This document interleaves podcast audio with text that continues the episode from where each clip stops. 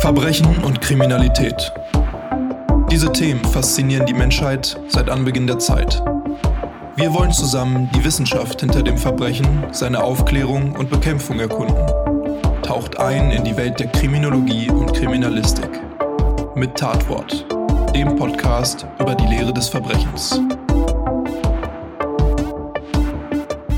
Hallo und herzlich willkommen zu einer weiteren Folge von Tatwort, dem Podcast über die Lehre des Verbrechens. Mein Name ist Tobi, ich bin Polizeikommissar und in diesem Podcast will ich mit euch in die Welt der Kriminologie und Kriminalistik eintauchen. Wir erkunden hier also zusammen die Lehre des Verbrechens, aber auch die Lehre der Verbrechensaufklärung und Verbrechensbekämpfung. Und heute gibt es für euch den zweiten Teil der Folge 13 zum Thema Rechtsmedizin. Ich habe nämlich Professor Dr. Marcel Verhoff im Rechtsmedizinischen Institut Frankfurt besucht und mit ihm über diesen super spannenden Bereich gesprochen. Marcel ist nämlich der Direktor dieses Instituts und somit einer der Experten zum Thema in Deutschland. Außerdem betreibt er zusammen mit Vanessa Nischig selbst den erfolgreichen Podcast Rechtsmedizin, Dichtung und Wahrheit, wo die beiden regelmäßig die verschiedensten Bereiche der Rechtsmedizin beleuchten und auch diverse Mythen und Klischees dann auf ihren Wahrheitsgehalt überprüfen. Den Podcast kann ich euch nur wärmstens ans Herz legen, denn da kann man wirklich einiges lernen und außerdem sind die beiden auch echt zwei super sympathische Menschen, die sich dabei richtig viel Mühe geben. Und deswegen ist das Ganze natürlich auch in den Shownotes nochmal für euch verlinkt. Wie anfangs ja schon erwähnt, ist das hier auch schon der zweite Teil meines Gesprächs mit Marcel und deswegen solltet ihr euch auch die letzte Folge unbedingt anhören, bevor ihr jetzt weitermacht und diese Folge anhört, falls ihr das nicht sowieso schon getan habt. Im ersten Teil habe ich mit Marcel zum Beispiel geklärt, mit was sich ein Rechtsmediziner eigentlich genau beschäftigt, was der Unterschied zwischen Pathologie und Rechtsmedizin ist oder wie man überhaupt Rechtsmediziner wird.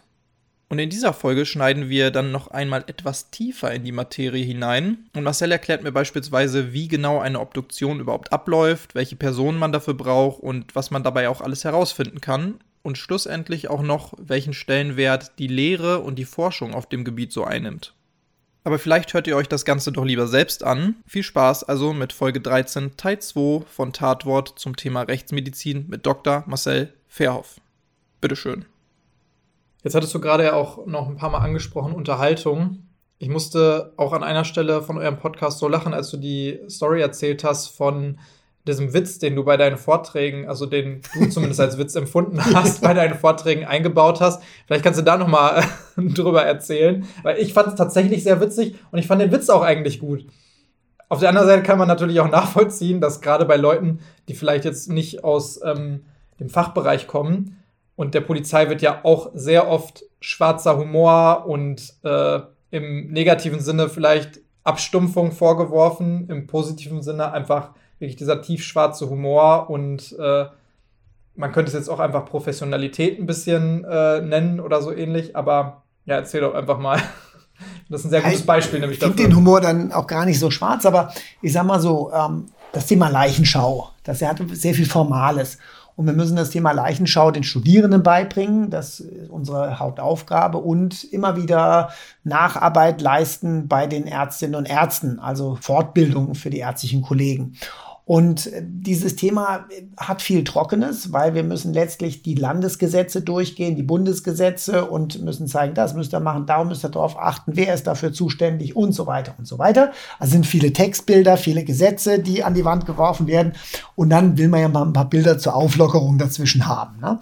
Und ein Bild eben, was ich, als ich das, den Fall damals mitgekriegt habe, da habe ich die Hände über den Kopf zusammengeschlagen. Ähm, das war eben eine faule Wohnungsleiche, also richtig schön grün. Und da sind wunderbar schön saubere Klebeelektroden vom Ableiten eines EKG drauf. Und da hat der Notarzt, der eben dahin gerufen wurde, hat dann tatsächlich noch ein EKG geschrieben und hat die Nulllinie dokumentiert. Und dabei ist es relativ eindeutig, das kommt auch am Anfang, Feststellung des Todes über die sicheren Todeszeichen, ähm, Totenflecke, Totenstarre, die sind natürlich bei so einem faulen Leichnam nicht mehr nachweisbar, klar, aber die Fäulnis als sicheres Todeszeichen als drittes und die ist eindeutig, die ist schon wahrscheinlich mit der Nase feststellbar gewesen, davon gehe ich aus und erst recht, wenn man eben diesen Leichnam gesehen hat. Und dass der auf die Idee kommt, dann noch ein EKG zu schreiben, also ist so absurd und äh, dass man da, finde ich, herzlich drüber lachen kann. Und dieses Bild kommt dann so zwischendurch. Und ich hatte irgendwann am Anfang gedacht, dass bringe ich dann mal so und dann kommt ein Riesengelächter. Aber die Realität ist, es passiert nichts. Ja.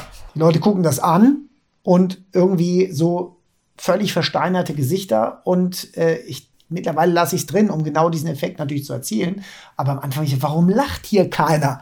Ja, und äh, dann äh, irgendwo habe ich natürlich dann auch so ein bisschen sinniert. Ja, es ist natürlich mein Humor, weil ich diese Dinge dann so hinterblicke und mir überlege, ja, sichere Todeszeichen ist eigentlich ganz logisch, ganz also einfach. Eine Art so. Insider ne, in dem Bereich. Ja, auch. fast, fast wie so ein Insider. Und wenn ich dann aber darauf anspreche und sage, warum lacht jetzt keiner? Äh, wieso muss denn jetzt lachen? Da ist eine faule Leiche. Ja, guck doch mal genau hin und die Klebeelektroden. Und, und dann kommt es manchmal. Und der ein oder andere schmunzelt dann noch ein bisschen. Aber wirklich, als ich das damals reingenommen habe in diesen Vortrag, habe ich gedacht, wenn das kommt, dann gibt es sofort ein schallendes Gelächter von allen Zuschauern. Und äh, genau das Gegenteil passiert.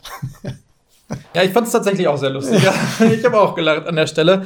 Da habe ich auch noch ein gutes Beispiel für, weil du hattest jetzt gerade aufgezählt, eine Totenstarre, Totenflecken, Fäulnis als die drei Haupttodeszeichen, die, die drei hauptsicheren Todeszeichen. Und dann gibt es ja auch noch quasi nicht mit dem Leben zu vereinbarende Verletzungen wie eine Kopf-Rumpf-Trennung. Also wenn man jetzt irgendwo einen Kopf findet, ausschließlich, das ist natürlich nicht lustig, nee. aber rein jetzt wieder auf das Thema bezogen, dann kann man relativ sicher davon ausgehen, dass diese Person zu der der Kopf gehört, nicht mehr am Leben ist.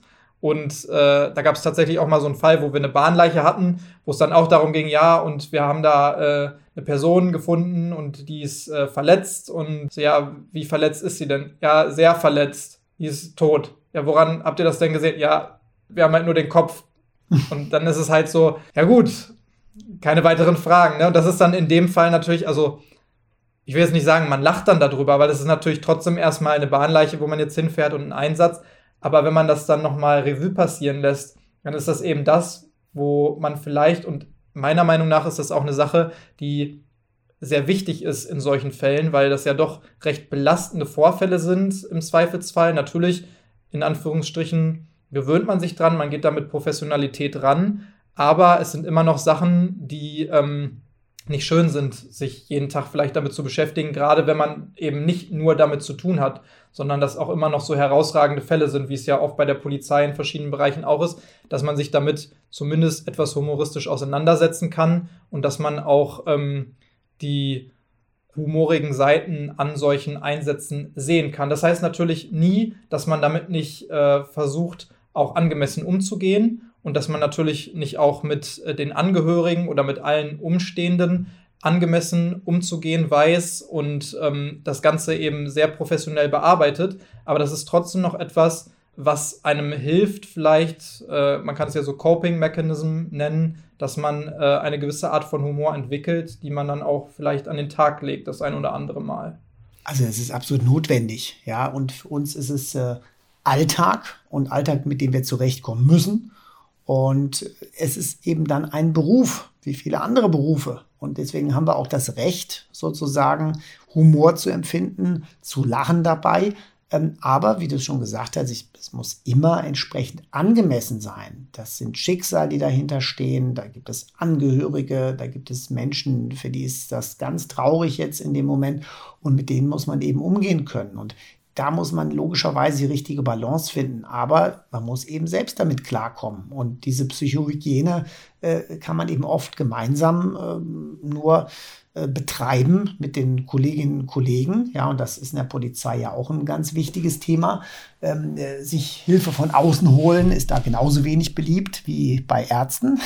Teilweise auch gar nicht so möglich, ne, weil äh, man ja, gar nicht darüber reden darf mit jemand Außenstehenden, aber es ist nee, genau nee, so Hilfe von außen. Ich meine, das ist ja bei der Polizei ist das ja ein, ein Problem. Da gibt es ja oftmals Psychologen oder so und äh, wenn dann Angebote unterbreitet werden, nimmt die keiner an weil man macht das eben nicht. Mhm. Ja, und ist immer noch so, ja, wenn man, wenn man Polizist ist oder wahrscheinlich bei Ärzten ähnlich, äh, wie du es gerade sagst, dann äh, muss man halt damit klarkommen. Ne? Genau, und wenn nicht, dann bist genau. du vielleicht nicht richtig für den Beruf. Was übrigens absoluter Schwachsinn ist, weil wenn man merkt, dass man Hilfe braucht von irgendwem oder irgendwas vielleicht nicht so verarbeitet hat, wie man es sonst verarbeitet hat. Und das kann auch mal sein, dass man 50 Mal den gleichen Fall hatte oder den gleichen Einsatz hatte. Und beim 51. Mal war das so dieser Tropfen, der das fast zum Überlaufen gebracht hat.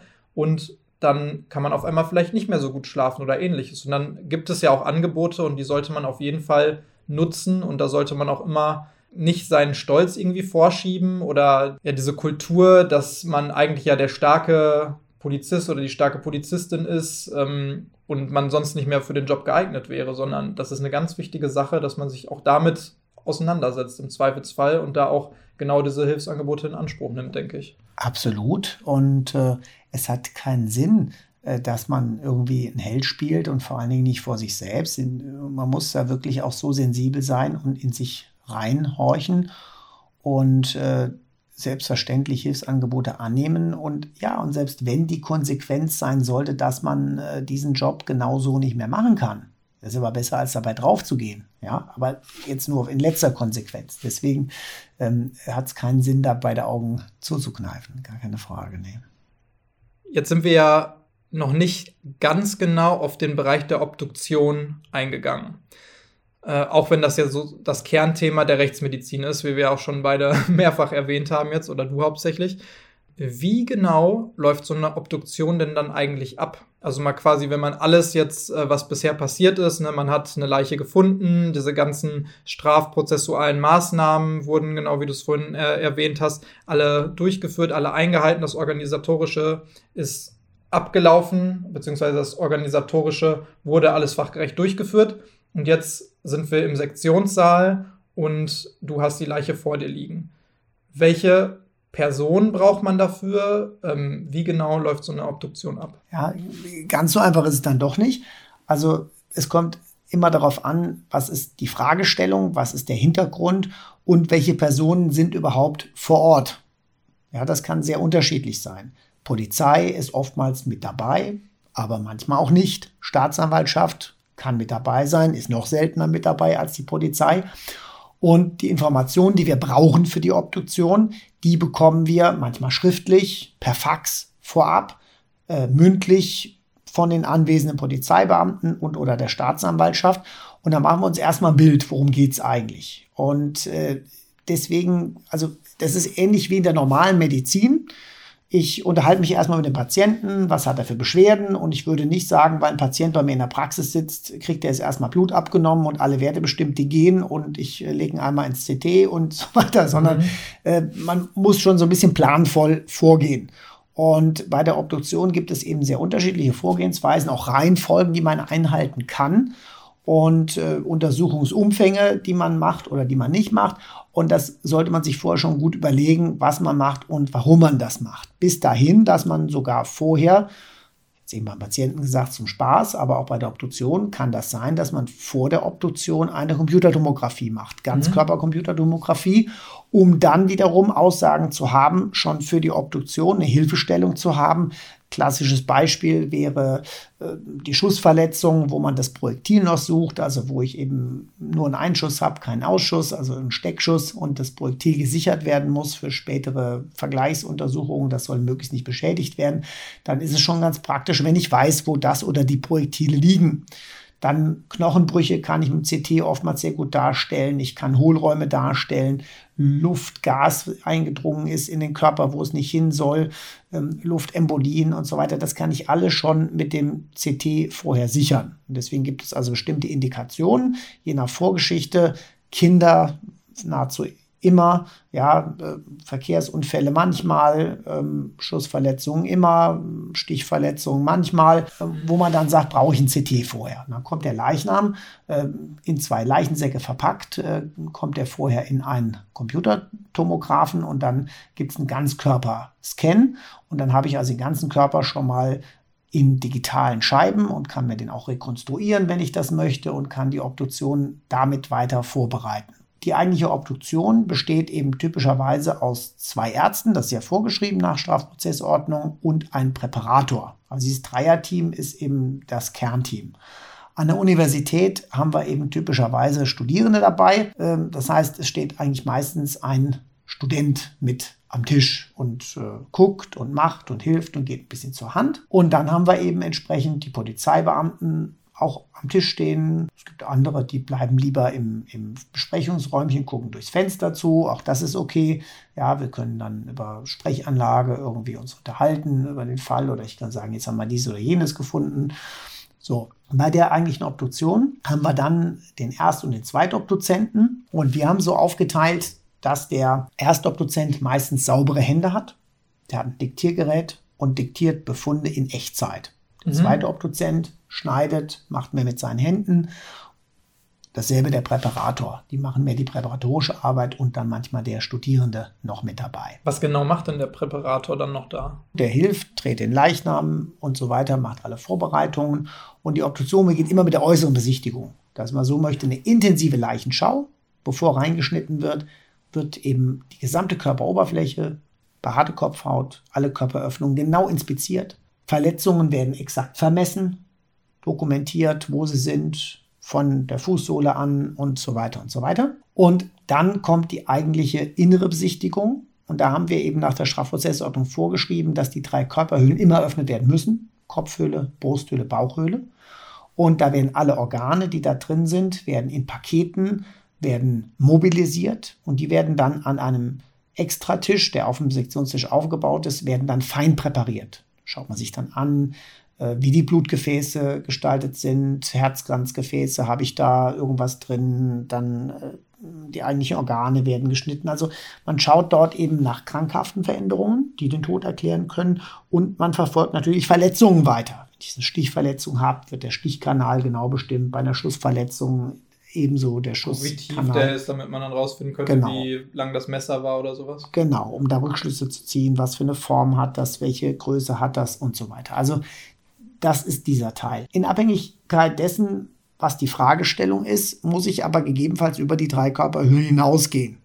Wenn ich von vornherein schon weiß, äh, dass ich das tun muss, je nach Vorgeschichte, fange ich lieber mit dem Rücken an. Ja, und mache dann erst von vorn weiter. Und da gibt es eben Fälle, wo praktisch jeder Zentimeter Haut abpräpariert wird, man drunter schaut, sind dort Verletzungen, man nimmt vielleicht auch noch Proben, um das Wundalter zu bestimmen, hinterher unter dem Mikroskop. Im Übrigen nimmt man während der Obduktion Proben von allen inneren Organen für mikroskopische Untersuchungen und man nimmt Proben äh, für toxikologische Untersuchungen. Mhm. Erst nach Äußerungsbesichtigung von den Haaren, um zu schauen, wie war die Langzeitverhalten und dann von allen Körperflüssigkeiten und von den wichtigsten Organen, Gehirn, Lunge, Nieren, Leber, ähm, Gallenflüssigkeit, äh, Harn, äh, Blut an verschiedenen Stellen nimmt man. Das sind also Proben, die genommen werden, die nicht in jedem Fall untersucht werden.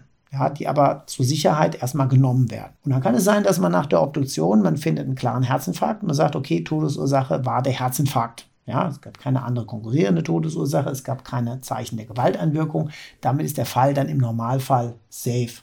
Es gibt aber auch Fälle, wo man gar nichts findet bei der Obduktion. Das sind dann ganz oft Vergiftungen. Das heißt, dann werden die forensisch-toxikologischen Untersuchungen meistens angeordnet. Allein führen wir die nicht durch, ah, okay. nur wenn die angeordnet sind. Ja. Es gibt also viele Fälle, die enden wirklich auf dem Level der Obduktion. Wir sagen, wir haben eine klare Todesursache gefunden, mit bloßem Auge sichtbar. In dem Moment ähm, ist der Fall erledigt. Und dann wird, wird dann auch tatsächlich, also wenn ihr jetzt, sag ich mal, einen Messerstich ins Herz oder sowas gefunden habt, der klar tödlich war, sagt ihr dann auch, äh, okay, hiermit ist die Obduktion beendet? Oder nee, nee. wird dann quasi immer noch ein gewisses Maß weitergemacht, alles das, was gemacht werden muss? Du sagtest jetzt gerade ja zum Beispiel Entnahme der Organe und genau. Öffnung der drei Körperhöhlen. Genau, das, was du jetzt äh, sagst, das ist so ein Vorgehen, das gibt es in manchen Ländern, auch in den USA macht man sowas. Ja, so Teilsektionen, dass man so, oh, klare Todesursache, Obduktion beendet. Das machen wir nicht, weil das kann böse ins Auge gehen. Ja, es gibt zum Beispiel so ein Vorgehen, in manchen Ländern, dass man sagt, wir fangen mal an und holen das Herz raus, weil das Herz die häufigste Todesursache. Finden wir da ein äh, Infarkt, ist die Todesursache Obduktion beendet. Finden wir da nichts, dann schauen wir uns, weil da ist man schon praktisch dran, die Lungenarterien an. Haben wir eine Lungenembolie, ist das die Todesursache, Fall beendet. Sind die frei? Nehmen wir die Lungen, schneiden da mal rein. Ist da eine Entzündung drin? Haben wir eine Entzündung? Haben wir eine Lungenentzündung, Todesursache beendet. Mhm. Haben wir da nichts gefunden, sägen wir mal den Kopf auf, schauen uns mal das Gehirn an. Findet man Schlaganfall im Sinne einer Hirnblutung oder eines Hirninfarktes, ist das die Todesursache, Obduktion beendet. So, das hört sich erstmal sehr gut an, es gibt aber ein Problem. Ja, ähm, zum Beispiel kann es ja sein, jemand hat einen Herzinfarkt gehabt, den er aber überleben würde. Denn wir finden zum Teil große Herzinfarkte in Form von Narben am Herzen, die offensichtlich überlebt wurden bis dahin. Ja, also ist er nicht am Herzinfarkt gestorben. Und wenn ich jetzt eben zufällig jemanden töte, der einen Tag vorher einen Herzinfarkt gehabt hat und ich ende beim Herzen, dann würde ich das übersehen. Beispielsweise genannt mal eine Kleinkaliber, wenn jemand im Kleinkaliber erschossen wird, durch die Ohröffnung. also durch den Gehörgang, mhm. würde man im Zweifelsfall von außen nichts sehen. Tödlicher Kopfschuss, das kleine Kaliber geht wie so eine Billardkugel zwei, dreimal an der Innenseite des Schädels hin und her, zerstört ziemlich große Anteil des Hirngewebes. Von außen nichts erkennbar im Extremfall, blutet nicht mal aus dem Ohr. So. Und wenn ich dann, wenn der zufällig einen Herzinfarkt hat, ich finde den Herzinfarkt, schaue ich mir nie den Kopf an, würde diesen Fall übersehen. Wir diagnostizieren nur den Herzinfarkt als Todesursache, wenn wir nichts anderes gefunden haben. Ja? Das ist also der, das ist der entscheidende Unterschied. Finden wir bei der Obduktion aber gar nichts, keine Gewalteinwirkung, dann liegt der Verdacht erstmal der Vergiftung nahe und das wird dann auch häufig von der Staatsanwaltschaft angeordnet, die, äh, die Toxikologie zu machen. Ist die negativ, das kann auch passieren, dann sagt die Staatsanwaltschaft oftmals, uns ist das Thema erledigt. Wir können ausschließen, dass ihm jemand Gewalt zugefügt hat. Wir können ausschließen, dass er vergiftet dass er nach Vergiftung gestorben ist und damit auch gleichzeitig, dass er vergiftet wurde. Muss man auch sagen, dass Vergiftung quasi nicht unbedingt dieses typische, jemand hat äh, den Wein mit einem Gift vermischt und äh, demjenigen zum Trinken gegeben, sondern das könnten ja wahrscheinlich auch irgendwie eine Überdosis von äh, Medizinpräparaten oder irgendwas sein. Also auch zum Beispiel zu viel Schlaftabletten oder ähnliches ja. oder irgendwie Quecksilbervergiftung durch Arbeit oder irgendwas sein. Ne? Klar, also es gibt viele, viele Möglichkeiten, mhm. wie man sich vergiften kann. Äh, auch alles nach Paracelsus, äh, alles kann Gift sein. Ja. Äh, immer die Frage die der Menge Dosis, an, ne? genau. Haben wir keine Vergiftung, dann ist auch nachvollziehbar aus Sicht des Rechtsstaates, dass man sagt, wir haben kein Fremdverschulden das können wir ausschließen. Nach den Untersuchungen für uns ist der Fall abgeschlossen, ohne dass wir die eigentliche Todesursache kennen.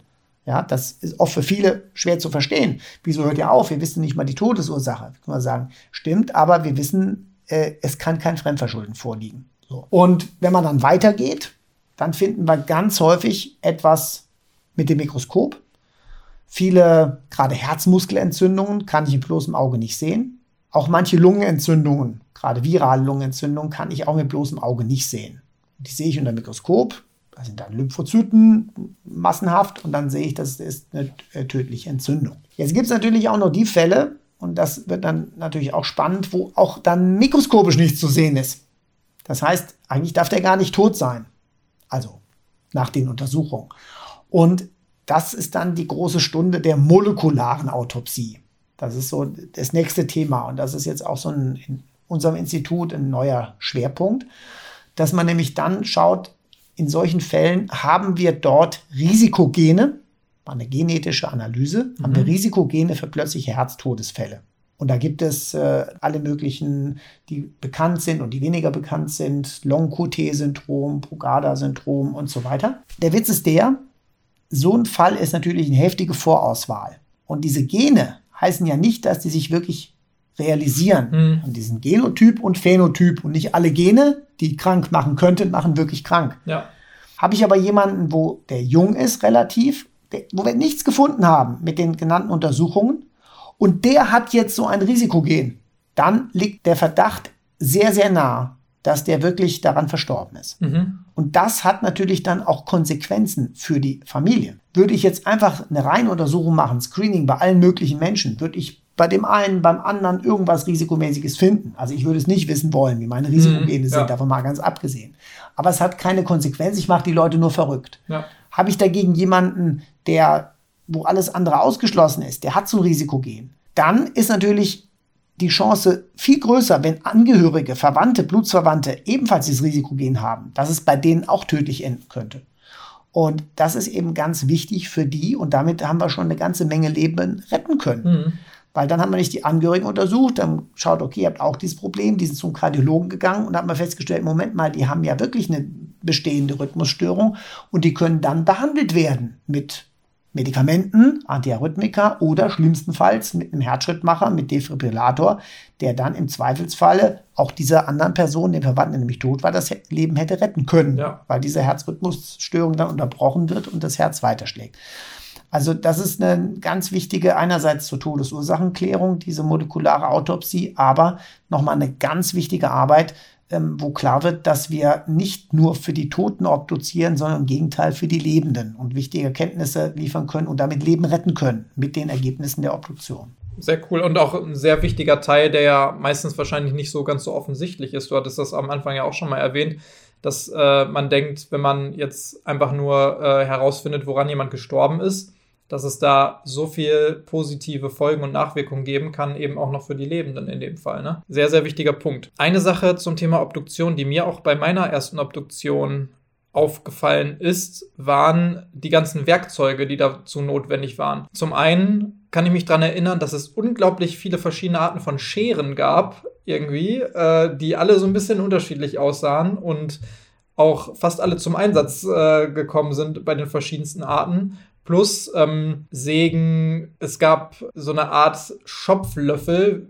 würde ich fast behaupten. Mhm. Du weißt wahrscheinlich, was ich meine, und es hat ja, bestimmt ja. irgendeinen fachlich äh, sehr professionellen Namen, den ich nicht kenne. Aber ähm, ich fand es total faszinierend, dass es so viele verschiedene Arten von Werkzeugen gibt, die man jetzt nicht sofort vielleicht vermuten würde bei so einer Obduktion, aber wenn man sie dann mal mitgemacht hat, dann weiß man, okay, das macht total Sinn, dass es diese verschiedenen Arten von Werkzeugen gibt, weil es ist ja immer noch auch also jede Leiche hat natürlich ganz verschiedene Arten von Geweben. Man hat die Knochen äh, da drin, man hat ähm, ganz normales Hautgewebe, um es abzutrennen. Man braucht ganz äh, detaillierte und klein, äh, fein, wie nennt man das? Feinpräparation. Also feinpräparatorische Werkzeuge. Werkzeuge also, genau. also für die verschiedensten Arten. Und dann hat man mhm. doch wieder eine riesen Säge, mit der man dann einfach mal so äh, irgendwie den Brustkorb aufsägt oder äh, ja, was auch immer. Brustkorb aufsägen tun wir jetzt nicht unbedingt. Ja, also, aber, aber auf jeden Fall so die Knochen sägt oder irgendwas, also auf jeden Fall, wo man sich dann hinterher klar wird, das, ist, das hat alles seinen Sinn irgendwie.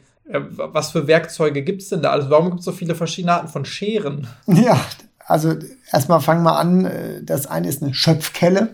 Ja, die heißt auch Schöpfkelle. Das heißt, ja, Schöpfkelle, ganz, ganz Löffel oder so.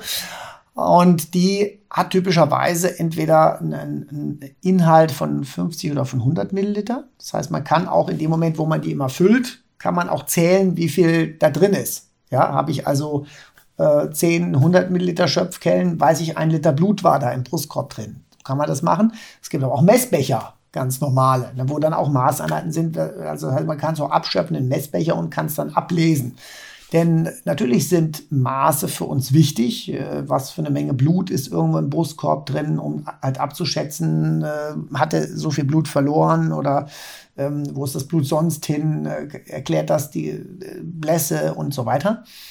Und ja, du hast es schon angedeutet mit den Scheren. Dafür brauchen wir, wir brauchen unterschiedliche, ähm, brauchen unterschiedliche Spezialisierung dieser Scheren.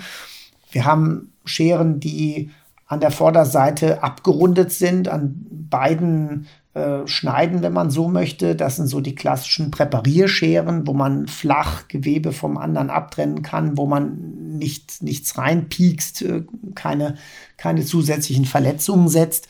Äh, das ist eigentlich so, wo man sehr viel oder wo man ja, wie soll ich sagen, wo man eigentlich so die, die beste Präparation mitmachen kann, wenn es darum geht, Gewebeschichten zu trennen. Dann haben wir die Scheren, die vorne eine Kugel haben. Das sind nämlich die, die in einer, wo, wo die eine Schneide keine Spitze hat, sondern sogar einen kleinen Ball dran. Und äh, da kann man sich schon vorstellen, diese kleine Kugel wird in einem Lumen, in einem Loch vorgeschoben. Die soll nämlich an der einen Seite gar nicht schneiden, sondern soll eine Führung bekommen. Und die können dann wiederum unterschiedlich groß sein, denn diese Lumina oder Röhren im Körper, die wir aufschneiden, um reinzuschauen, ähm, können sich unterscheiden um ein Vielfaches. Sag mal, eines der größeren Lumen ist der Darm, der auch der Länge nach aufgeschnitten wird, ja, um okay, dann reinzuschauen. Komplett einmal? Komplett oder? einmal der wow. Länge. Und da schauen wir, lang, ne? der ist schon recht lang, gerade im toten Zustand, wenn die Muskulatur schlaff ist, mhm. sind da schon einige Meter. Und da schauen wir dann nach, was ist da drin in dem Darm. Der genaue Inhalt wird äh, nachgeschaut. Äh, welche Anteil des Darmes sind leer, sind voll. Da kann man auch Aussagen treffen. Hat jemand regelmäßig gegessen, eine Zeit lang zwischendurch nichts? Was ist das überhaupt für ein Inhalt? Sind da Tabletten drin? Gibt es da Blutreste drin oder so? Und dann schauen wir uns die Darmschleimhaut an, ob da irgendwelche Tumoren sind oder Entzündungen oder so. Auch das kann ja äh, für den Tod wichtig sein. Also der Darm spielt schon eine gewisse Rolle. Ähm, und dafür braucht man sicherlich die gröbste Schere mit einer Kugel vorne. Und das Kleinste, was wir dann aufschneiden, sind äh, die Gefäße, zum Beispiel am Herzen, die Herzkranzgefäße. Und da haben wir dann äh, so eine Schere in Miniatur, wenn man so möchte, eine mhm. kleine Knopfschere. Ja, sind die große Knopfschere und die kleine Knopfschere. Und dann gibt es auch noch eine mittlere Größe, die man für die, die ein oder anderen kleineren Gefäße oder mittleren großen Gefäße nehmen kann. Also da werden die Dimensionen dann eben schon klar. Wenn ich mit der kleinen Knopfschere einen Darm aufschneiden wollen würde, bräuchte ich Stunden. Ja, da kann ich äh, keine Meter machen und mit der großen komme ich nicht annähernd äh, da rein. Ja, also allein die Dimensionen, mit denen man zu tun hat, geben schon bestimmte Werkzeuge vor. Und was jetzt Sägen betrifft, ähm, da äh, gibt es auf der einen Seite die oszillierenden Sägen, die elektrischen Sägen, wo wir ein rundes Sägeblatt haben, das sich nicht dreht wie bei einer Kreissäge, sondern ähm, in einer hohen Geschwindigkeit hin und her vibriert. Das ist die typische elektrische Knochensäge, die auch im OP genommen wird. Die ist momentan sehr verpönt, ähm, weil natürlich äh, bei jedem Fall eine theoretische Möglichkeit besteht, dass äh, der Corona infiziert ist. Mhm. Und diese Säge produziert Aerosole und das ist natürlich dann der beste Verbreitungsweg für die Viren. Deswegen haben wir jetzt schon seit über einem Jahr äh, quasi Verbot für diese Säge okay. und machen das mit einer großen Bügelsäge. Ja, und äh, das ist ein bisschen andere Technik. Es dauert auch ein bisschen länger, auch wenn man es geübt. Also so eine Handsäge dann? Oder? Ja, wie so eine, genau, wie so eine große ähm, mit, einem, mit, einem, Bügel und äh, einem gespannten Sägeblatt und da braucht man doch äh, eine gewisse Übung, mhm. wenn man damit den Kopf aufsägt, aber es geht alles, alles eine Frage der Übung. Wenn man dagegen äh, Teile des Knochens, zum Beispiel des Oberschenkels, raussägen möchte, ist es mit so einer elektrischen Säge viel einfacher. Man macht nur kleine Schnitte und kann dann in der Tiefe sägen, ohne was zu bewegen. Wenn man das mit der Bügelsäge jetzt machen will, muss man doch viel mehr Gewebe freilegen. So, ne? Also deswegen kann man sich schon vorstellen, gibt es sehr, sehr unterschiedliche Einsatzgebiete für diese Werkzeuge. Mit den Messern ist das sehr ähnlich. Wir ähm, haben grobes äh, Skalpell, ein großes, um die Hautschnitte zu machen und da auch eben große Flächen zu schneiden. Wir haben das größte Messer sind unsere Parenchymesser. Äh, damit geht es darum, dass man große Schnittflächen an den Organen herstellen möchte, weil an so einer Schnittfläche kann man das am besten beurteilen. Das soll nicht aussehen wie fein geknabbert oder so. Die Schnittflächen sollen gerade sein, die sollen ästhetisch sein. Das sind die Parenchymesser, die sind bis zum halben Meter lang dann die Klingen. Und damit wird Gehirn geschnitten, Leber und, und große Flachschnitte werden gesetzt. Und dann haben wir zum Beispiel für die Halsweichteile haben wir kleine Skalpelle, die wir da nehmen. Also auch bei den Messern ist die Bandbreite eben sehr groß und das mhm. Ganze hat auch da pragmatische Gründe. Und so versucht man natürlich immer mit dem optimalen Werkzeug zu arbeiten, um einerseits effektiv, andererseits aber auch ästhetisch zu arbeiten. Ja, so, ein, so eine Obduktion läuft mit einer gewissen Ästhetik ab und Schnittflächen, die entsprechend äh, gewünscht sind, müssen schön glatt sein und so weiter. Und dann gibt es auch, ja, weil das ist ja auch ein, ein, Handwerk oder auch eine Kunst. Und wenn das Ganze hässlich ist, dann äh, mache ich meinem Unmut Luft. Sprich, dann kriegen die Kollegen schon gesagt, dass sie mal gefälligst äh, vernünftig arbeiten sollen und ähm, äh, dass sie sich mehr Mühe geben. Und das ist aber auch der Anspruch, den jeder an sich selbst hat, dass er ästhetisch arbeitet. Also, dass wir eben nicht schnippeln oder metzgern an der Leiche, sondern, ja, und bitte, wenn Metzger zuhört, das überhaupt nicht falsch nehmen. Auch da ist ja eine Ästhetik hinterher ähm, äh, ganz wichtig. Und ich glaube, diesen Anspruch sollte man bei jeder Arbeit haben. Hat ja im Zweifelsfall dann hinterher auch was damit zu tun, dass viele äh, Leichen, die auch obduziert werden, ja trotzdem noch äh, irgendwann beerdigt werden oder ähm, vielleicht sogar noch mal von anderen Leuten gesehen werden danach. Ne, damit das ist ja nochmal, das ist ja völlig klar. Ich meine, das ist ein Überrest eines Menschen und dementsprechend wird das äh, ja, oder werden, werden diese menschlichen Überreste würdig behandelt. Mhm. Ja, das sind wir dem Menschen, dem Sie mal gehört haben, schuldig. Und das ist zum Beispiel eine ganz wichtige Aufgabe der Präparatoren, und das lernen die auch, dass eben der Leichnam nach der Obduktion so versorgt wird, dass eine, nicht nur eine Beerdigung, sondern auch eine Abschiednahme möglich ist. Ja, da gibt es bestimmte Dinge, die eine Rolle spielen. Der Schnitt, der am Kopf gesetzt wird, der so ein bisschen nach hinten versetzt ist, dass wenn der Kopf im Kissen liegt, auch wenn der nicht mehr viel Haare hat, dass man diese Naht eben möglichst nicht sieht. Und äh, dasselbe ist auch bei dem Mittelschnitt. Ja, also wir versuchen also das quasi alles. dieser Y Y-artige Schnitt, der dann so. Ja, Y wird in Deutschland äh, kaum angewandt, mhm. also entweder als T-Schnitt, dann wenn man den Hals verschont, ähm, oder halt ein Mittelschnitt, der das einzig Kritische, der knapp bis unter das Kinn geht. Bei manchen Hälsen geht das nicht anders, weil wir die Weichteile müssen immer sehr exakt präparieren. Was geht immer darum, auch hat jemand vielleicht nur kurz an den Hals gefasst bekommen. Mhm. Denn da muss man keine Stauungsblutungen haben. Ähm, wenn man jemandem sehr fest, sehr schnell an den Hals packt, kann es zum reflektorischen Tod kommen. Und deswegen sollte man es niemals tun. Ja, es ist immer hochgefährlich. Auch so irgendwelche Spielchen, sexuellem Hintergrund mit Hals sollte man möglichst vermeiden. Ja, aber ähm, deswegen schauen wir uns also diese Halsweichteile immer sehr genau an und je nach Halsform, Konstellation bleibt uns nichts anderes übrig, als in der Mitte etwas zu schneiden. Das ist das, was am schwersten oft verdeckbar ist. Aber alle anderen Nähte kriegen wir so hin, dass man sie kaum sieht. Und wenn ich sage es mal, der Leichnam ganz normal mit einem Totenhemd oder so bekleidet ist, im Sarg liegt und Angehörige wissen nicht, dass eine Obduktion vorher stattgefunden hat, dann werden sie es auch typischerweise nicht sehen. Und um noch einen draufzusetzen, schon mancher Leichnam hat in einem deutlich besseren Zustand unser Institut verlassen, als dass er reingekommen ist. Das glaube ich gerne. Also wenn man dann mal die ein oder andere Leiche äh, vor Ort an einem Tatort gesehen hat, dann glaube ich das sofort. Du hattest ja jetzt schon verschiedene Arten der Tötung ähm, angesprochen. Gibt es so eine grobe Aufteilung, ähm, auf was ihr genau untersucht, beziehungsweise was kann man an so einem Leichnam denn dann ablesen? Also, jetzt hattest du gerade zum Beispiel ähm, eine Beeinträchtigung der Halsweichteile genannt, wo man ja grundsätzlich sowas kennt wie äh, Erhängen, Erdrosseln, Erwürgen, würde ich jetzt mal nennen. Oder eben auch sowas typisches wie Stichwunden oder vielleicht Schusswunden oder sowas.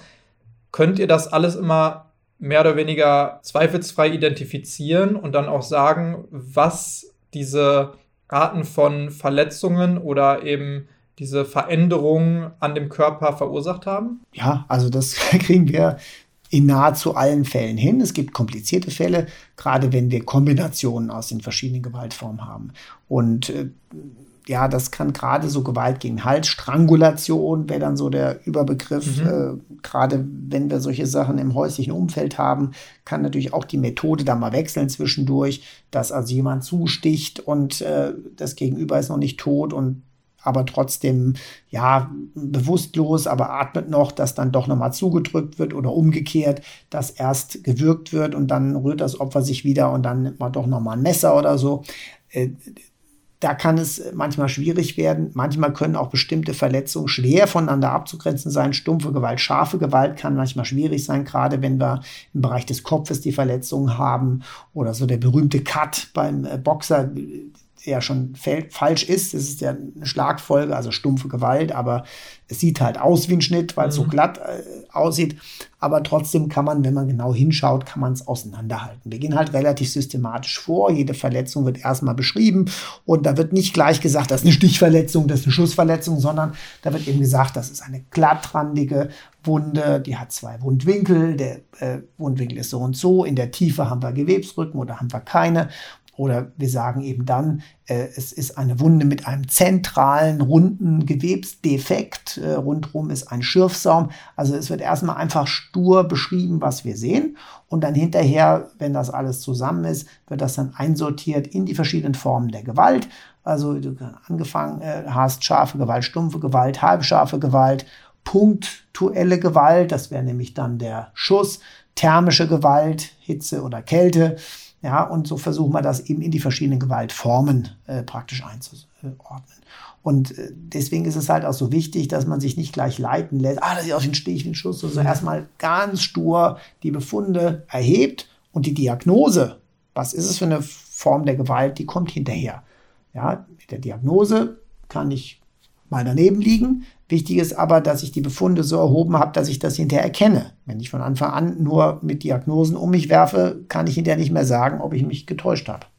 Ja, also super interessant. Also, dass man das dann auch wirklich so genau äh, auseinanderhalten kann und zeigt nochmal deutlich, wie wichtig das ja auch ist, dass man eigentlich ja auch möglichst viele von diesen Leichensachverhalten vielleicht einem Rechtsmediziner vorlegt. Was natürlich auch, hatten wir vorhin schon einmal drüber gesprochen, nicht immer der Fall ist. Manchmal geht es vielleicht auch einfach organisatorisch nicht hundertprozentig so, wie lange im Nachhinein kann man denn sowas dann herausfinden? Also wir haben ja gerade schon darüber gesprochen, dass es auch faule Leichen gibt und die sich natürlich auch deutlich verändern und eben auch Gewebe verfault, also im Zweifelsfall vielleicht gar nicht mehr vorhanden ist. Irgendwann gibt es dann vielleicht sogar, also wenn man ganz weit in die Zukunft geht, eine Skelettierung, ähm, weil du vorhin auch schon von Exhumierung gesprochen hattest oder sowas.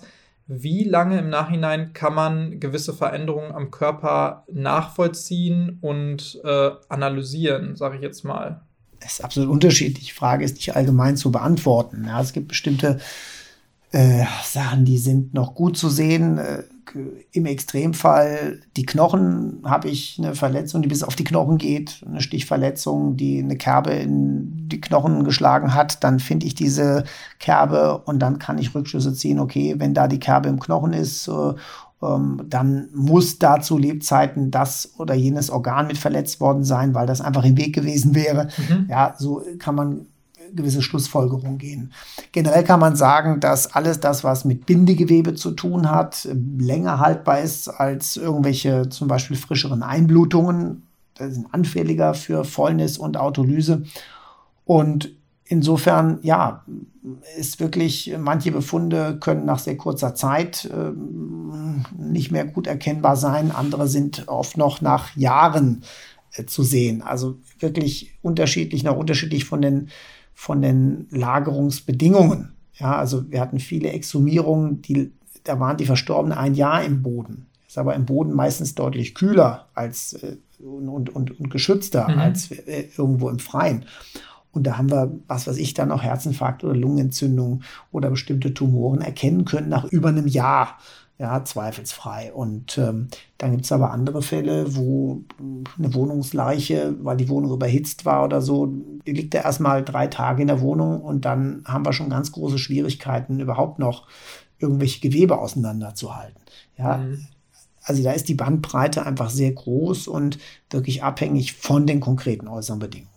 Gibt es denn bei dir irgendwelche speziellen Fälle, die du noch besonders im Gedächtnis hast. Also ich meine, du sagtest ja vorhin durchschnittlich so vielleicht drei Obduktionen pro Tag, die ja wahrscheinlich auch nicht immer jeden Tag alle du durchführst nee. hier.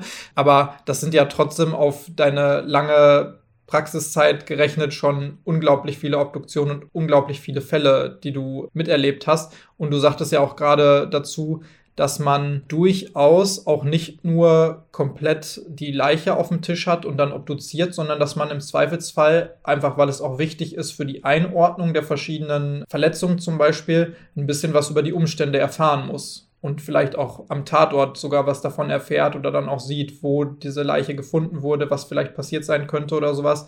Gibt es da irgendwas, was dir großartig im Gedächtnis geblieben ist oder etwas, was dich vielleicht ähm, im schlimmsten Fall eher belastet als andere Sachen? Oder gehst du da einfach komplett professionell ran und so nach dem Motto, jetzt kann ich nichts mehr schocken, du hast schon alles gesehen, was es eigentlich zu sehen gibt in der Hinsicht? Also ich glaube nicht, dass mich was schocken kann. Ja, weil da ist einfach meine Einstellung, es gibt nichts, was es nicht gibt. Es gibt nichts, was nicht ein Mensch dem anderen antun könnte. Und äh, das ist einfach dann äh, ein Phänomen, das ist ein Fakt, das ist dann passiert und es geht einfach darum, das aufzuarbeiten ja, und nicht sich darüber Gedanken zu machen, wie konnte der nur oder wie furchtbar ist das Ganze oder so. Also deswegen schocken wird mich nichts, glaube ich. Und ja, manche Fälle haben eben ihre Besonderheiten, weil man erst bestimmte hm, Phänomene, Veränderungen nicht interpretieren kann, weil man es nicht erkennt, weil man es zum ersten Mal sieht. Das sind so, was weiß ich, äh, Verfärbung von irgendwelchen Organen, äh, wo hinterher rauskam, der hat irgendein Medikament bekommen, man hat das vorher noch nicht gesehen oder bestimmte medizinische Maßnahmen, die relativ neu sind und äh, wo man dann sagt, ich kann es mir jetzt gar nicht erklären, warum der da eine Naht hat oder einen Schnitt oder so und wo man da, sagen wir mal, äh, einfach neue Dinge lernt oder so. Ne? Dann sind immer die Fälle im Gedächtnis, wo man viel Arbeit hat, äh, die sich einprägen, ganz viele Messerstiche, ganz viele Schüsse, ja, dann was auch zum Teil sehr befriedigend sein kann, ja, hört sich jetzt blöd an, aber äh, das sind Verkehrsunfälle, weil man dann doch sehr viel sagen kann. Und gerade wenn wir dann zusammenarbeiten mit äh, unfallanalytischen Sachverständigen Und dann kriegt man oftmals wirklich hinterher raus, äh, ja, vom ganzen exakten Ablauf her oder von den Varianten, die genannt wurden, kann es eigentlich nur eine einzige sein oder es gibt nur eine Möglichkeit. Der Fußgänger muss so und so über die Straße mhm. gegangen sein, muss so und so erfasst worden sein. Und gerade wenn man weiß, vorher ist alles unklar und gibt keine Zeugen oder so ne, und hinterher sagt man, mit Abschluss der Obduktion wissen wir eigentlich, wie es passiert ist, das kann schon sehr befriedigend sein. Dann ist oftmals immer ein Schlüsselerlebnis, wenn man jetzt ähm, bei Gericht ist und äh, klar, äh, Zeugen aussagen, beziehungsweise wenn der, der, der, der Angeklagte sich einlässt, der, der kann ja unterschiedliche Motivationen haben, was so oder so zu sagen. Aber wenn man halt merkt, okay, jetzt redet er, ja, jetzt äh, ist er in Anführungszeichen geständig und man kann es dann abgleichen mit den Befunden. Auch das kann sehr wertvoll sein. Ja, also wir hatten einmal einen Fall, wo jemand offensichtlich mit einem Auto in Kontakt kam und äh, möglicherweise Unfall geschehen, aber es fiel auf, dass diese eigentlich drei Verletzungskomplexe waren. Und der erste war stark eingeblutet, der zweite deutlich weniger und der dritte praktisch gar nicht. Mhm. Und damit war eigentlich klar, es mussten irgendwie drei Ereignisse gewesen sein. Und dann äh, hat man das alles wunderbar rausgearbeitet und äh, da war zum Beispiel auch klar, äh, dass äh, wenn der, als er noch gestanden hat, äh, die Verletzungen an Unterschenkel, die waren am stärksten eingeblutet und ja, und damit hatte man eigentlich fast schon eine Geschichte im Kopf, ohne dass man aber wusste, was wirklich passiert ist. Und hinterher hat dann eben der Angeklagte zugegeben, das war so irgendwie im Autohändlermilieu und die haben sich dann gestritten und er war sauer auf den und dann ist er losgefahren, dann hat er den da auf dem Hof stehen sehen, dann hat er gedacht, jetzt fährt er einfach mal um. So. Und dann hat er sich irgendwie überlegt, dann ist er weggefahren und überlegt, okay, was passiert jetzt, wenn er mich anzeigt oder so? Ich äh, gucke lieber noch mal äh, nach dem, was da jetzt ist. Und dann ist er zurückgefahren, dann ist der wohl, hat sich noch bewegt, ist wohl da noch lang gekrochen. Dann hat er gedacht, fahre ich jetzt einfach noch mal drüber. Und ist dann wieder weggefahren, hat dann aber gesagt, hm, wenn der jetzt nicht wirklich tot ist, was mache ich dann? Dann ist er noch mal gekommen, hat den Körper dann da liegen sehen und ist noch mal drüber gefahren. Sicher das heißt, sicher. Ne? Zu dem Zeitpunkt war der dann aber wohl schon tot. Das mhm. heißt, dieser Verletzungskomplex war kaum eingeblutet. Ja. Der erste war der am stärksten eingeblutet. Da ist er von Beinen geholt worden und einmal überfahren worden, äh, nee, aber nicht überrollt. Und dann ist er, als er noch gelebt hat, aber danach nicht mehr lang gelebt hat, überrollt worden. Das haben wir nämlich dann gesehen. Und der dritte Verletzungskomplex war er wohl schon tot. Mhm. Das konnten wir eigentlich vorher wunderbar sehen. Ähm, aber als er das dann so berichtet hat, passt zusammen. Da wusste man, äh, diese Schlussfolgerung, die man anhand der Befunde gezogen hat, die war jetzt nicht total daneben. Im Gegenteil, er hat es eigentlich jetzt genau bestätigt. Und das ist dann oftmals natürlich ganz, äh, sagen wir mal, befriedigend, wenn man so eine Auflösung des Rätsels bekommt. Ja, auch wenn es keine ja. absolute Sicherheit gibt oder so, aber trotzdem, das sind so die Momente, wo man denkt, okay, man ist jetzt nicht so total daneben mhm. gewesen mhm. und äh, weil es gibt viele andere Fälle, wo man die Auflösung nie bekommt, wo der Angeklagte äh, bis zum Schluss schweigt oder leugnet. Ja, und man natürlich schon überlegt, okay, man hat jetzt hier durch das eigene Gutachten den schwer belastet und äh,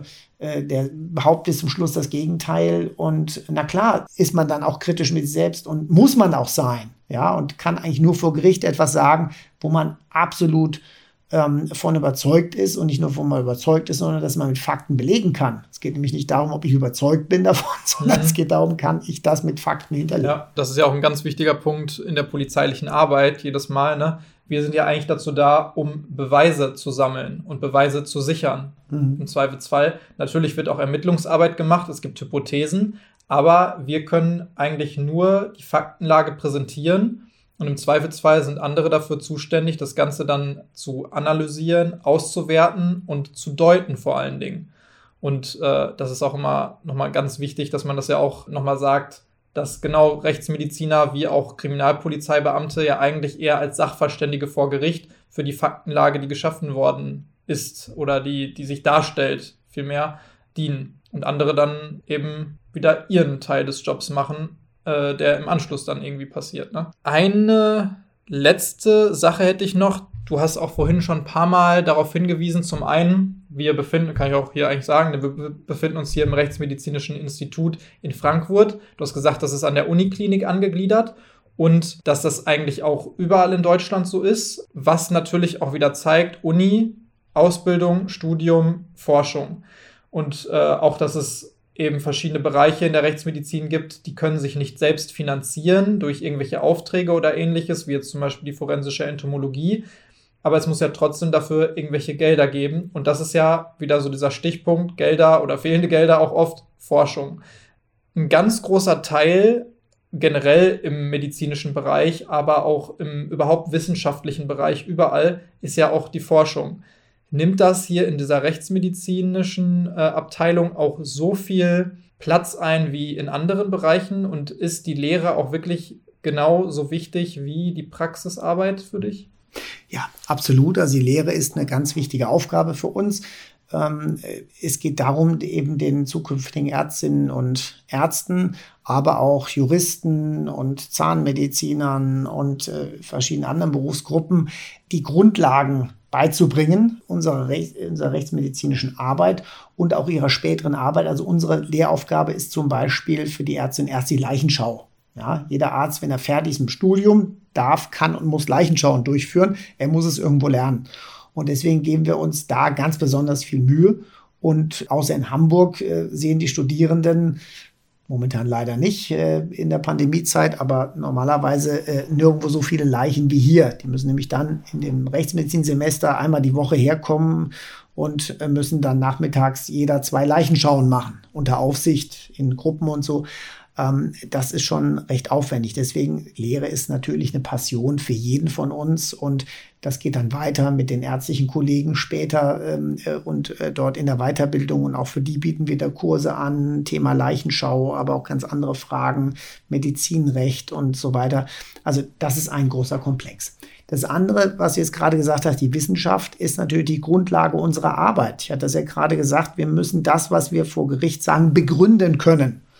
Und äh, das können wir nicht aus dem Bauch raus oder ich kann sagen, weil ich Professor bin für Rechtsmedizin, habe ich jetzt recht, sondern das Ganze muss eben auf Fakten beruhen, das muss auf Forschungsergebnissen beruhen und unsere Forschungsergebnisse sind oftmals nicht experimentell ausrichtbar. Wenn einfach bestimmte Experimente am Menschen gar nicht möglich wären, logischerweise. Also sind wir darauf angewiesen, dass wir Fälle, die wir haben, systematisch ähm, analysieren. Manchmal auch nur einzelne Fälle, wenn sie besondere Phänomene sind, wissenschaftlich aufarbeiten und publizieren. Und Entomologie hast du auch gerade angesprochen. Äh, da ist der, ein riesen Forschungsaufwand dahinter. Ich muss die unterschiedlichen Arten überhaupt erstmal erkennen. Ich muss wissen, wie verhalten die sich bei verschiedenen Temperaturen an verschiedenen Geweben. Ich muss ganz viele Reihenuntersuchungen machen. Wir haben da Brutschränke, wo wir die verschiedenen Temperaturen simulieren können, wo wir verschiedene Tag-Nacht-Rhythmen äh, simulieren können. Und äh, das muss alles ständig ausgewertet werden, damit wir dann am Leichnam sagen können, okay, das ist genau diese Insektenart, das ist, die ist genauso alt, diese, diese Made. Und dann wissen wir, wann der gestorben ist. Ja, mhm. also ein riesen Forschungsaufwand, den wir dort betreiben müssen. Und dasselbe gilt für alles in der Rechtsmedizin. Wir können nicht einfach sagen, Bluttropfen, der sieht eben so aus. Nein, es muss experimentell muss man die Erfahrung gemacht haben und es muss in Reihenuntersuchungen analysiert worden sein, wenn man sicher sein kann, wenn Blut mit einem gewissen Winkel auftrifft auf eine Oberfläche, dann gibt es entsprechend dieses Muster. Und das ist aber nicht jede Oberfläche gleich. Es gibt unterschiedliche Oberflächen. Auch da braucht man wieder experimentelle Erfahrung und so weiter. Also die Bandbreite ist riesig. Wir können auf einen enormen Erfahrungsschatz zurückblicken, den die Rechtsmedizin seit ja, weit über 100 Jahren gesammelt hat. Und wir sind aber ständig gehalten, äh, Sachen neu zu erforschen und uns an neue Fragestellungen anzupassen. Jetzt hast du aber auch schon genau das Thema äh, angerissen, die Finanzierung. Ja, weil das, äh, ja, möchte man nicht unbedingt äh, finanzieren. Und wir haben ja in der Universität ähm, mittlerweile so eine Kombination aus einer Grundfinanzierung und aus den sogenannten Drittmitteln.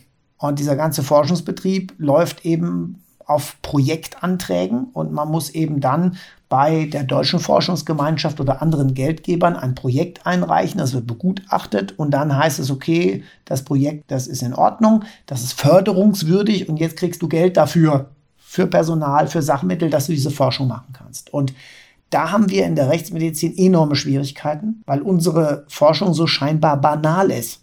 Das meiste, was wir machen, sind sehr lebensnahe Fragestellungen ähm, und die kapiert eigentlich jeder. Und das ist aber dann keine tolle Forschung, weil man kann es ja verstehen. Mhm. Und wenn dir einer erzählt, ja, er untersucht den Einfluss von dem Protein auf die zelluläre Aktivität bei dem und dem Virus, boah, das ist Wissenschaft, das ist cool, ja, ist klar, es ist wichtig und das brauchen wir auch. Und ja, wir brauchen auch diese Forschung, das sehen wir jetzt ja, egal jetzt, ob es um Krebs geht oder Coronavirus oder so, ganz wichtige Forschung. Ähm, aber äh, unsere Forschung ist halt äh, ebenso wichtig in den Fällen, wo man sie dann benötigt, wenn es um die Beurteilung von, von einzelnen Sachverhalten geht. Und dafür brauchen wir eben die wissenschaftliche Grundlage. Und das ist so die, die große Schwierigkeit unseres Faches, dass wir uns mit anderen messen müssen und auch die Schwierigkeit, wenn ich eben sage, es müssen bestimmte Forschungsgebiete untereinander um Geld konkurrieren. Und dann kommen wir natürlich nicht mit, wenn es um Krebsforschung geht oder jetzt um Virenforschung oder ja, da machen wir auch was für Untersuchungen, haben zum Beispiel untersucht, ähm, wie lange äh, die Coronaviren in Leichen überleben können. Das ist ganz wichtig für alle, die mit Leichen zu tun haben. Ja, ähm, das ist auch eine, eine, ja, aber keine Grundlagenforschung, sondern das Ganze sehr praxisnah. Und natürlich ist dann auch toll, dass wir hier so Partner haben wie unser Institut für Virologie, die dann wieder die technische Ausrüstung haben. Also wir müssen viel mit Kooperation arbeiten. Mhm. Und das macht ja auch viel Spaß. Und ja, aber trotzdem sind wir von diesem System, was wir haben mit diesem Drittmitteleinwerben, sind wir als Fach schon extrem benachteiligt gegenüber vielen anderen Fächern. Und äh, das macht es halt umso schwerer, äh, auch in dieser universitären Landschaft, die ja so erfolgsgeprägt ist, eben äh, zu existieren. Ja. Aber klar, die Wissenschaft ist ein Thema, das gehört dazu. Das ist äh, unsere Existenz. Und jemand, der keine Freude an der Wissenschaft hat, und daran Ergebnisse zu sammeln, zusammenzutragen, zu publizieren, der ist in der Rechtsmedizin falsch. Also hier einfach nur herzukommen und zu sagen, ja, ich mal ein bisschen sezieren und mal, um mal ein paar spannende Fälle erleben oder so, da ist es nicht mitgetan. Denn am Ende steht bei uns immer ein Gutachten, etwas, was schriftlich verfasst werden muss. Und das ist sehr ähnlich an der wissenschaftlichen Arbeit, weil am Ende einer wissenschaftlichen Arbeit steht immer die Publikation. Ja, und da gibt es viele Parallelen zu unserer alltäglichen Arbeit. Also deswegen ganz klar, die Wissenschaft ist untrennbar verbunden mit der Rechtsmedizin. Ja, ja, toll. Eigentlich ja auch, wenn man sich mal überlegt, dass man ja auch eine gewisse Forschung gebraucht hat, um erstmal auf diesen Stand zu kommen, um das Ganze erstmal anwenden zu können. Und sich dann überlegt, auch in den letzten Jahrhunderten, also äh, wenn man sich mal so ein bisschen damit beschäftigt, dann äh, wurden vor ein paar hundert Jahren, grob gesagt, Leute immer noch auf dem Scheiterhaufen verbrannt, weil sie sich, äh, weil sie Leichen geöffnet haben und versucht haben, wissenschaftliche und medizinische Erkenntnisse darauf, äh, daraus zu gewinnen. Irgendwann wurde es aber notwendig und man hat diese Notwendigkeit erkannt. Und dann ist es natürlich schade, dass es selbst heutzutage immer noch so ist, auch wenn es natürlich rein menschlich, wie du es auch gerade erklärt hast, nachvollziehbar ist, dass man so konkurrieren muss mit anderen Fällen oder da auch teilweise vielleicht äh, eher der mediale Wert höher äh, steht als der eigentliche praktische Wert im Endeffekt. Oder dass man überhaupt unterscheiden muss zwischen, welche Forschung ist jetzt äh, vielleicht irgendwie ein bisschen attraktiver und welche Forschung ist irgendwie nicht so attraktiv für uns. Auf der anderen Seite gibt es das ja überall, wo Gelder fließen ne, und Wirtschaftlichkeit irgendwie. Natürlich, natürlich. Und da Wissenschaft äh, eben nach der Wirtschaftlichkeit zu beurteilen und äh, man muss es an der, an der Virologie sehen, was halt ganz klar, die haben auch als Fach große Schwierigkeiten gehabt und ähm, an vielen Unis ging es denen schlecht und die Institute waren immer kleiner und haben immer weniger Geld bekommen und jetzt sieht man plötzlich, wie wichtig das sein kann. Also das kann sehr nach hinten losgehen und andererseits sind aber auch Universitäten ähm, sogar verpflichtet, zum Teil nach den Hochschul Gesetzen, dass sie Schwerpunkte bilden müssen, Profile bilden müssen, was bedeutet, äh, ich kann nicht alles gleichzeitig machen und fördern, sondern ich muss mich für das eine oder für das andere entscheiden. Und dann gibt es natürlich Rankings und die Universitäten untereinander, die verglichen werden sollen.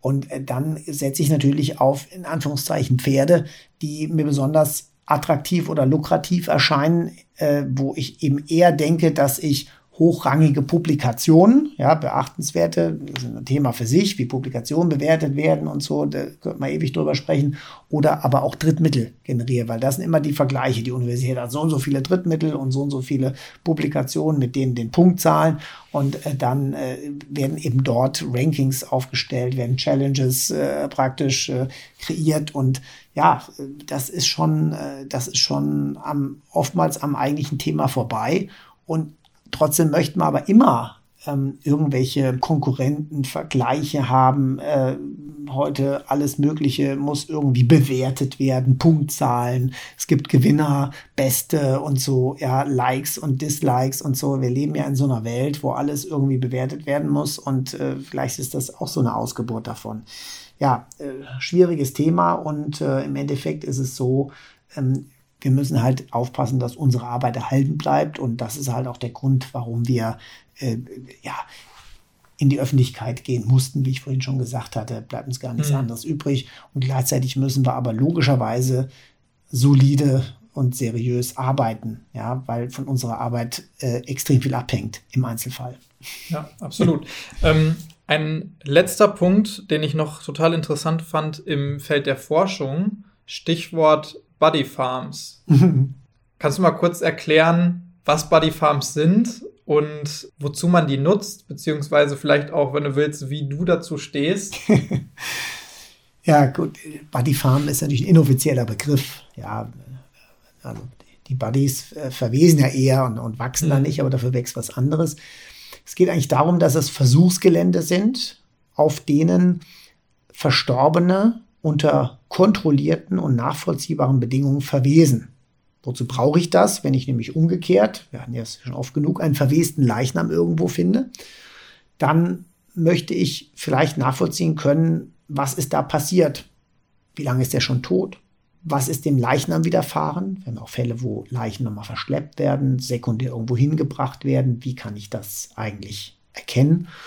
Ich möchte wissen, wie sehen nachträgliche Beschädigungen aus äh, im Vergleich zu Verletzungen, die tatsächlich zu Lebzeiten entstanden sind. Ich möchte wissen, wie sich bestimmte Insekten an dem Leichnam entwickeln. Ich möchte wissen, wie, wenn der Leichnam skelettiert ist, wie die Knochen weiter abgebaut werden, um vielleicht auch dann noch die Liegezeit, das postmortale Intervall bestimmen zu können. Alles das braucht äh, umgekehrt kontrollierte Bedingungen, damit ich den, den Einzelfall später bewerten kann. Und die erste sogenannte Buddy Farm, die ist äh, in Knoxville in Tennessee mal gegründet worden. Der William Bass hat das gemacht, hat ein Versuchsgelände bekommen. Und dort hat er dann eben gesagt, ich ähm, nehme Leichnam und stecke den altes Auto und da bleibt er einfach mal vier Wochen drin und dann messen wir genau, welche Veränderungen sind da und welche Insekten sind da hingekommen, kommen da überhaupt Insekten hin. Ja, das können alles Fragen sein, wenn es darum geht, etwas nachzuvollziehen. Die Verstorbenen sind letztlich Menschen, die zu Lebzeiten ihren Körper der Wissenschaft gespendet haben. Das gibt es in Deutschland ja auch. Allerdings Hier steht gerade so ein Skelett neben. Ja, das ist aber aus mir. Kunststoff. Ja, klar, aber das ist so einer der typischen Fälle, ja, die genau. man auch kennt. Ne? Äh, klar, aus Kunststoff gibt es das heutzutage auch äh, zuhaus. Aber äh, gerade früher, wo man sowas noch nicht so äh, genau. herstellen konnte, ne, da war es ja sehr oft so, dass Menschen das zu Lebzeiten gespendet haben und genau. dann deren dann Überreste genutzt wurden. Der Körper ne? gänzlich genutzt wurde. Da gibt es dann auch zwei Stufen, also typischerweise eben die Anatomie, wo man den Körper spendet. Und dann kann man den Körper spenden für lediglich äh, den Präparierkurs.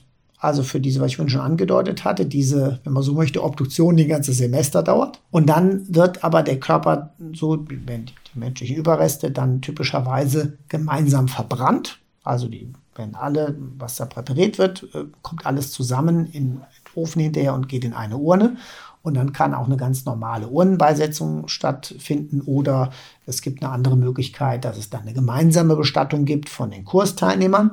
Und dann gibt es aber auch äh, die Komplettspende in dem Sinne, dass man sagt, okay, ich muss gar nicht bestattet werden, ihr könnt quasi mit meinem Körper machen, was ihr wollt. Ja, Ihr könnt äh, zum Beispiel so ein Skelett daraus machen. Ihr könnt äh, zum Beispiel meinen Kopf besonders präparieren als Lehrpräparat oder Plastination, wie bei hier Gunther von Hagens. Mhm. Ja, ähm, und das sind so unterschiedliche Möglichkeiten, äh, wie man den Körper dann spenden kann. Ähm, für denjenigen, der den spendet, hat es einen entscheidenden Vorteil oder genau gesagt für seine Angehörigen. Er hat nämlich keine Beerdigungskosten mehr. Hört sich jetzt blöd an. Aber, Aber Beerdigungen sind teuer, das muss man auch mal sind so teuer sagen. und die werden immer teurer. Und mittlerweile ist sogar so, dass äh, wahrscheinlich aus dem Grund bei einigen Anatomien äh, sogar man gar nicht mehr seinen Körper kostenlos spenden kann, sondern auch noch eine finanzielle Spende irgendwie von 1000 Euro an der Anatomie zusätzlich macht. Ja, für die, aber anderes Thema. So. Und dann gibt es eben auch in den USA die Möglichkeit zu sagen, ich spende meinen Körper dieser anthropologischen Abteilung in Tennessee und es gibt ja mittlerweile noch ein paar andere, damit die damit Verwesungsversuche machen können und äh, gegebenenfalls danach die Überreste, die noch da sind, verbrennen oder so. Das kann man alles verfügen dann. Ja. Und sowas ist natürlich verdammt wichtig, verdammt wichtig in verschiedenen Klimazonen. Die Daten aus den USA sind nur teilweise auf Mitteleuropa zu übertragen. Und deswegen wäre es natürlich absolut wichtig und sinnvoll, dass wir das hier auch machen könnten in Deutschland.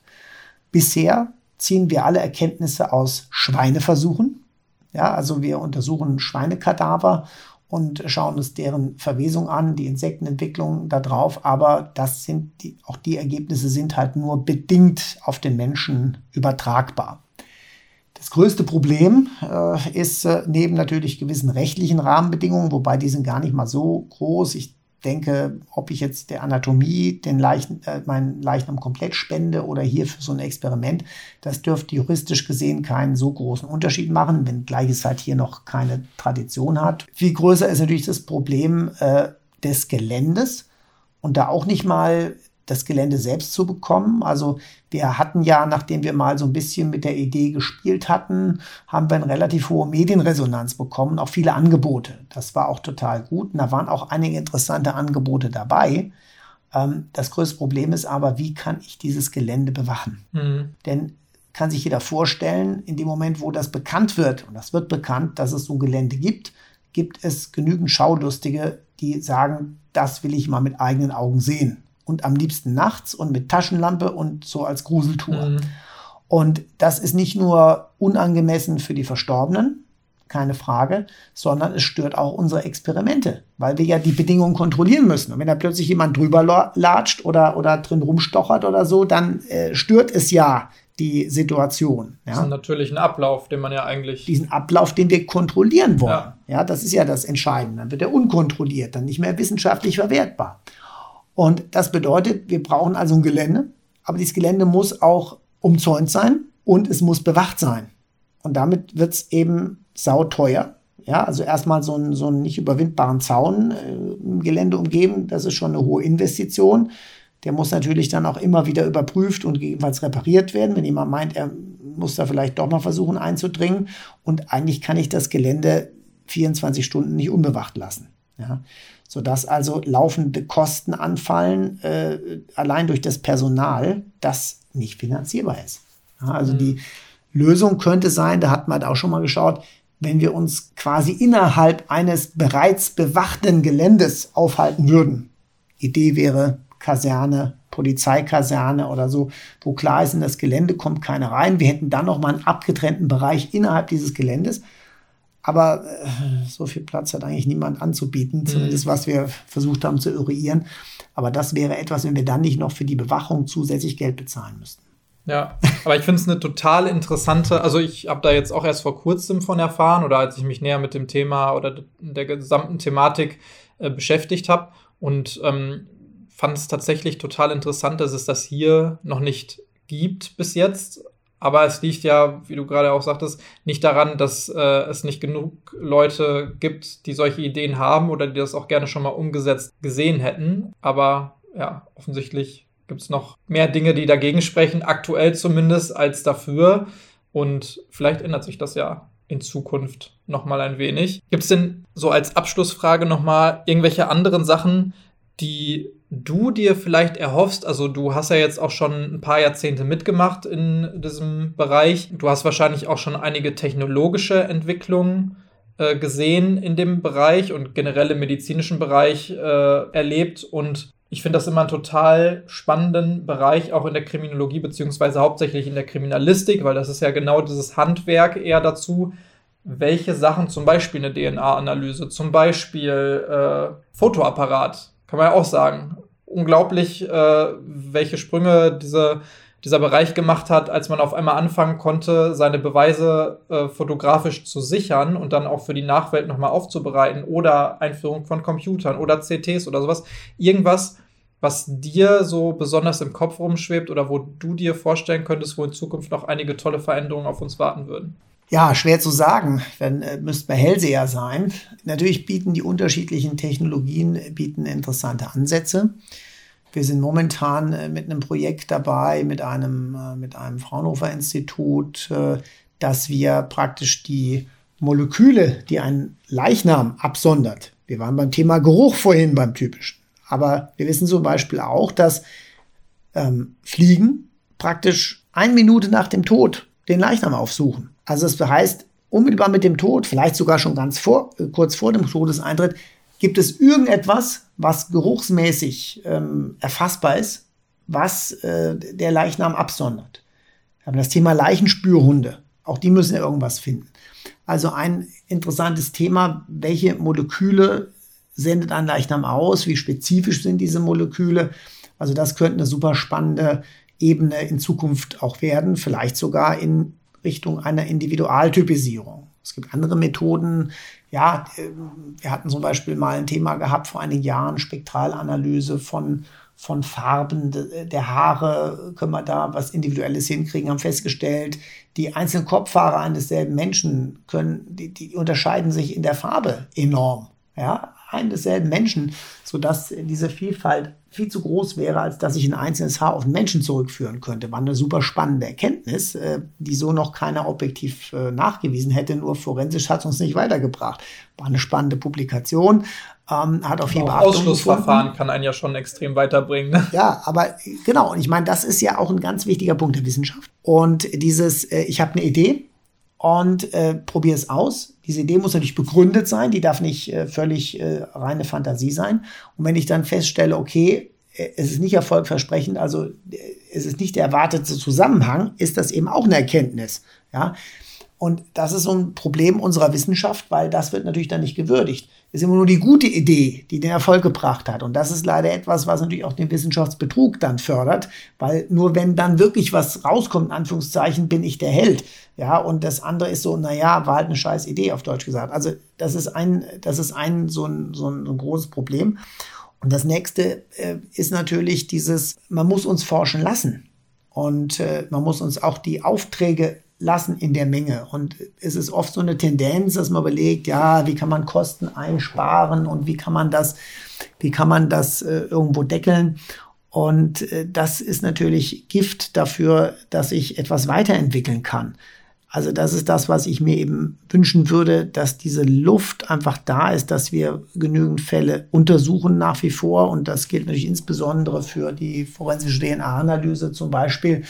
Klar, wir haben Erkenntnisse und natürlich können die auch andere anwenden, außerhalb der Rechtsmedizin, gar keine Frage. Aber wenn eben irgendwann ganz viele äh, Beteiligte nur noch Methoden anwenden und keiner mehr dafür da ist, Methoden zu entwickeln oder zumindest weiterzuentwickeln, dann gibt es eine Stagnation. Und das ist ein Riesenproblem, was ich so erkenne. Fotografie, Bildgebung als großes Thema, hast du ja gerade schon genannt. Äh, die Digitalisierung bringt da natürlich enorme Fortschritte, äh, die wir anwenden können. Äh, auf der anderen Seite, wenn man halt mal schaut, die Fotodokumentation, wann hat das Ganze so angefangen? Vor etwas über 100 Jahren mit Schwarz-Weiß-Plattenkameras ja, und äh, da war natürlich auch Alphonse Bertillon, der noch ganz andere äh, Dinge gemacht hat äh, mit der Bertillonage, aber der war auch äh, einer der ersten, der systematisch Tatortfotografien gemacht hat, völlig irre Plattenkameras mit so Stativen mit vier Füßen in drei oder vier Meter Höhe oder so.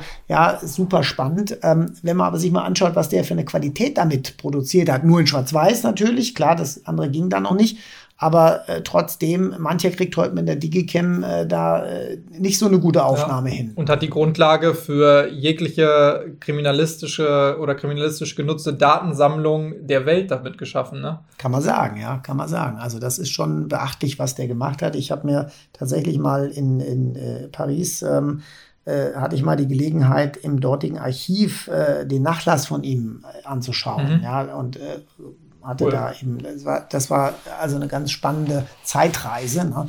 Ähm, und er ist auch äh, auf dem Père Lachaise, auf dem Friedhof begraben und die ganzen Unterlagen so waren da, waren da alle drin. Also es hat mich einfach mal interessiert. Der Vater von ihm war ja, äh, war ja ein Anthropologe, ja, also er hat so ein bisschen was da schon, schon mitgekriegt und er selbst hat auch gleichzeitig als drittes noch und viele haben es so gesehen als, ja, das war eine Konkurrenz zu seiner Berdionage, aber stimmt äh, ja auch nicht, er hat auch gleichzeitig in Paris das Fingerabdrucksystem eingeführt. Mhm. Ne? Also er hat eigentlich drei große Bereiche bearbeitet, die enorm äh, die Kriminalistik äh, eigentlich beeinflusst haben in der Zeit. Ne? Also Total. ganz, äh, ganz beachtlich. Und wenn man sowas eben sieht und, und wie solche Entwicklungen explodieren können, dann merkt man schon, äh, es wird auch hier noch eine ganze Menge passieren. Ja, also wo wirklich die nächsten Dinge sind. Äh, man muss aber immer aufpassen, dass man eben nicht durch neue Methoden andere so weit verdrängt, äh, dass sie irgendwann in Vergessenheit geraten. Ja, also die Blutspuren sind ein sehr gutes Beispiel. Die Blutspurenanalyse ist dann als die DNA-Analytik nach und nach aufkam, mit Füßen getreten worden. Und alle, ach, brauchen wir nicht mehr, brauchen wir nicht mehr. Und irgendwann ähm, ist natürlich klar geworden, ja, Moment mal, ist zwar interessant, dass ich von irgendeinem Menschen DNA habe, wobei ich nicht mal hundertprozentig weiß, es ist von den Menschen, aber klar, ich kann sagen, dieses Muster kommt nur bei einem von 30 Milliarden Menschen vor und so mhm. weiter. Und ähm, selbst wenn ich davon ausgehe, das ist DNA von dem Menschen, heißt es aber nicht, dass er die Tat begangen hat. Das heißt nur, dass seine DNA an den Tatort gekommen ist. Das kann zum Beispiel sein, dass dieser Mensch äh, zu irgendeinem anderen Zeitpunkt mal an dem Tatort war oder Tatort berechtigt war per se. Ja, oder, und das haben wir natürlich das nächste, dann Sekundärtransfer. Ja, sprich, ähm, ich hinterlasse irgendwo DNA von mir und irgendjemand äh, tritt da drauf, es bleibt am Schuh haften und diese Person geht dann an den Tatort und dummerweise meine DNA verlässt da seinen Schuh und wird dann da nachgewiesen. Stichwort ja? Beweiskraft und Beweiswert. Ne? Wer, wer sich genau. schon einige Folgen angehört hat, der, der weiß damit was anzufangen. Dass es komplett andere Informationen natürlich übertragen kann und äh, man auch ganz andere Dinge durch bestimmte Sachen erfahren kann. In diesem Fall, genau wie du es gerade geschildert hast. Ne? Und deswegen ist es so wichtig, äh, auch zu überlegen, wie kommt die DNA dahin? Wenn das im Blut ist, wie ist das Blut dahin gekommen. Und damit ist dieses Wissen um, wie verhält sich Blut, genauso wertvoll wie früher. Ja, nur hat man eben früher versucht, nur mit diesem Blut äh, Taten zu lösen. Das ging nicht. Die DNA hat es besser gemacht, aber beides zusammen ist dann unschlagbar. Ja? ja. Und, und, diese, diesen darf man eben nicht auflaufen, dass man alte Methoden, altes Wissen in die Tonne tritt und sagen, jetzt haben wir neue Methoden, sondern wir müssen das eine aufeinander aufbauen. Das ist eine ganz, äh, eine ganz wichtige Aufgabe. Das zeigt aber schon, dass ich ähm, ja letztlich immer mehr investieren muss, weil die Arbeit muss ja jemand machen. Und äh, ich brauche genauso viele Leute, die Blutspuren analysieren können, aber zusätzlich welche, die DNA analysieren. Aber die Zeit war halt so, dass viele, die früher Blutspuren analysiert haben oder deren Stellen neu besetzt worden sind, haben gesagt, wir machen jetzt DNA-Analyse und irgendwann hat keiner mehr die Blutspuren analysiert. Ja? Also das einfach nur so vom, vom Grundprinzip her. Und das fällt natürlich schwer zu sagen, ich brauche mehr, ich brauche noch mehr, ich brauche noch mehr. Und dann heißt es wieder, ja, müssen wir irgendwo Kosten reduzieren, äh, effektive Arbeiten, Kosten deckeln, Kostenexplosion verhindern oder so. Und äh, ja, also da, das wird in Zukunft auch noch für uns eine Herausforderung werden. Und ähm, ja, was können wir mit der DNA-Analyse noch anfangen? Möglicherweise eben wirklich das Phantombild danach erstellen. Ja, ich denke, da, da könnten wir schon hinkommen. Was wir am Sektionstisch noch ein bisschen besser machen könnten, äh, ist sicherlich, äh, dass wir noch exaktere Schätzungen von, von Wundaltern irgendwann vornehmen können. Dann, wo wir sicherlich noch äh, weitere äh, Erkenntnisse bekommen werden, äh, die Todeszeitschätzung. Da haben wir solche Sachen wie Isotopenanalysen oder so, die uns da ähm, helfen könnten, Methoden, die wir noch besser kombinieren können. Aber auch die forensische Entomologie ist noch verfeinerbar. Auch da haben wir mittlerweile RNA-Analysen, um die Entwicklungsstadien exakter einzugrenzen, gerade wenn wir Puparien haben, also wenn sich die Insekten in der Metamorphose befinden. Ähm, das ist ein Riesenthema. Dann äh, ein anderes wichtiges Thema der Rechtsmedizin, die Altersdiagnostik. Da ist eben auch noch viel zu tun. Ähm, wir haben einerseits so die Frage, ist mit der notwendigen Sicherheit ein bestimmtes forensisch relevantes Alter überschritten, also Strafmündigkeit, 14. Lebensjahr, 21. Lebensjahr, damit klar ist, er kann nicht mehr nach Jugendstrafrecht behandelt werden. Aber es gibt auch viele andere Dinge, wo es vielleicht interessant sein könnte, das exakte Alter beim Lebenden zu bestimmen, Renteneintrittsalter, ja, mhm. überhaupt Verifikation des Geburtsdatums und wiederum diese Methodik äh, zu der Frage, wie alt ist ein Mensch äh, gewesen, dessen Überreste man dort findet. Je exakter man das bestimmen kann, desto genauer kann ich eingrenzen, wer könnte es denn gewesen sein. Ja? Also auch da äh, ist, glaube ich, in Zukunft noch eine Menge notwendig und auch möglich. Toll. Auf jeden Fall, also sogar noch mehr, als ich mir gedacht hätte. Ich finde es total toll und wirklich unglaublich spannend, was du heute alles hier so erzählt hast. Und obwohl wir jetzt tatsächlich schon äh, über zwei Stunden ja. miteinander sprechen insgesamt, gibt es ja noch so viel, was man eigentlich, wo man in die Tiefe gehen könnte, wo man noch detaillierter drüber sprechen könnte. Ähm, vielleicht noch mal zu einer anderen Zeit. Aber ich finde es total spannend, wie divers und wie weitreichend dieser Bereich ist. Und äh, für mich ist es auch immer was ganz Besonderes. Ich meine, ich habe natürlich ein bisschen Hintergrundwissen zu vielen Bereichen und äh, ich beschäftige mich auch im Vorfeld natürlich damit, gerade wenn ich jetzt weiß, dass ich bald einen besonderen Expertengast bei mir habe, wie dich jetzt, Marcel. Und trotzdem wird man immer noch positiv überrascht, wenn man dann letztendlich diese Folge aufnimmt und sich mit eben den einzelnen Personen unterhält. Das war auch jetzt dieses Mal schon wieder so. Deswegen äh, ganz viel Dank an dich, dass du das erstmal mitgemacht hast hier und dass du das alles hier erzählt hast aus deinem beruflichen Leben. Möchtest du noch irgendwas Letztes sagen? Ja, freut mich, wenn es dir gefallen hat und ich hoffe, es wird auch den Zuschauerinnen und Zuschauern gefallen. Und äh, ja, dann. Da bin ich mir sicher. ja, dann äh, haben wir den Zweck ja erfüllt. Und äh, ja, hat mir Freude gemacht, mich mit dir zu unterhalten und äh, wünsche dir weiterhin viel Erfolg mit deinem Podcast und beruflich sowieso. Und dann werden wir uns vielleicht an anderer Stelle wieder sehen oder hören. Auf jeden Fall, das würde mich freuen. Ähm, wenn ihr noch mehr über Marcel bzw. Marcel und deine Podcast-Partnerin Vanessa hören wollt, dann findet ihr auch den Podcast von den beiden Rechtsmedizin, Dichtung und Wahrheit auf wie es immer so schön heißt, Spotify, iTunes, Apple Podcast, Deezer. Was es da so alles gibt, genau.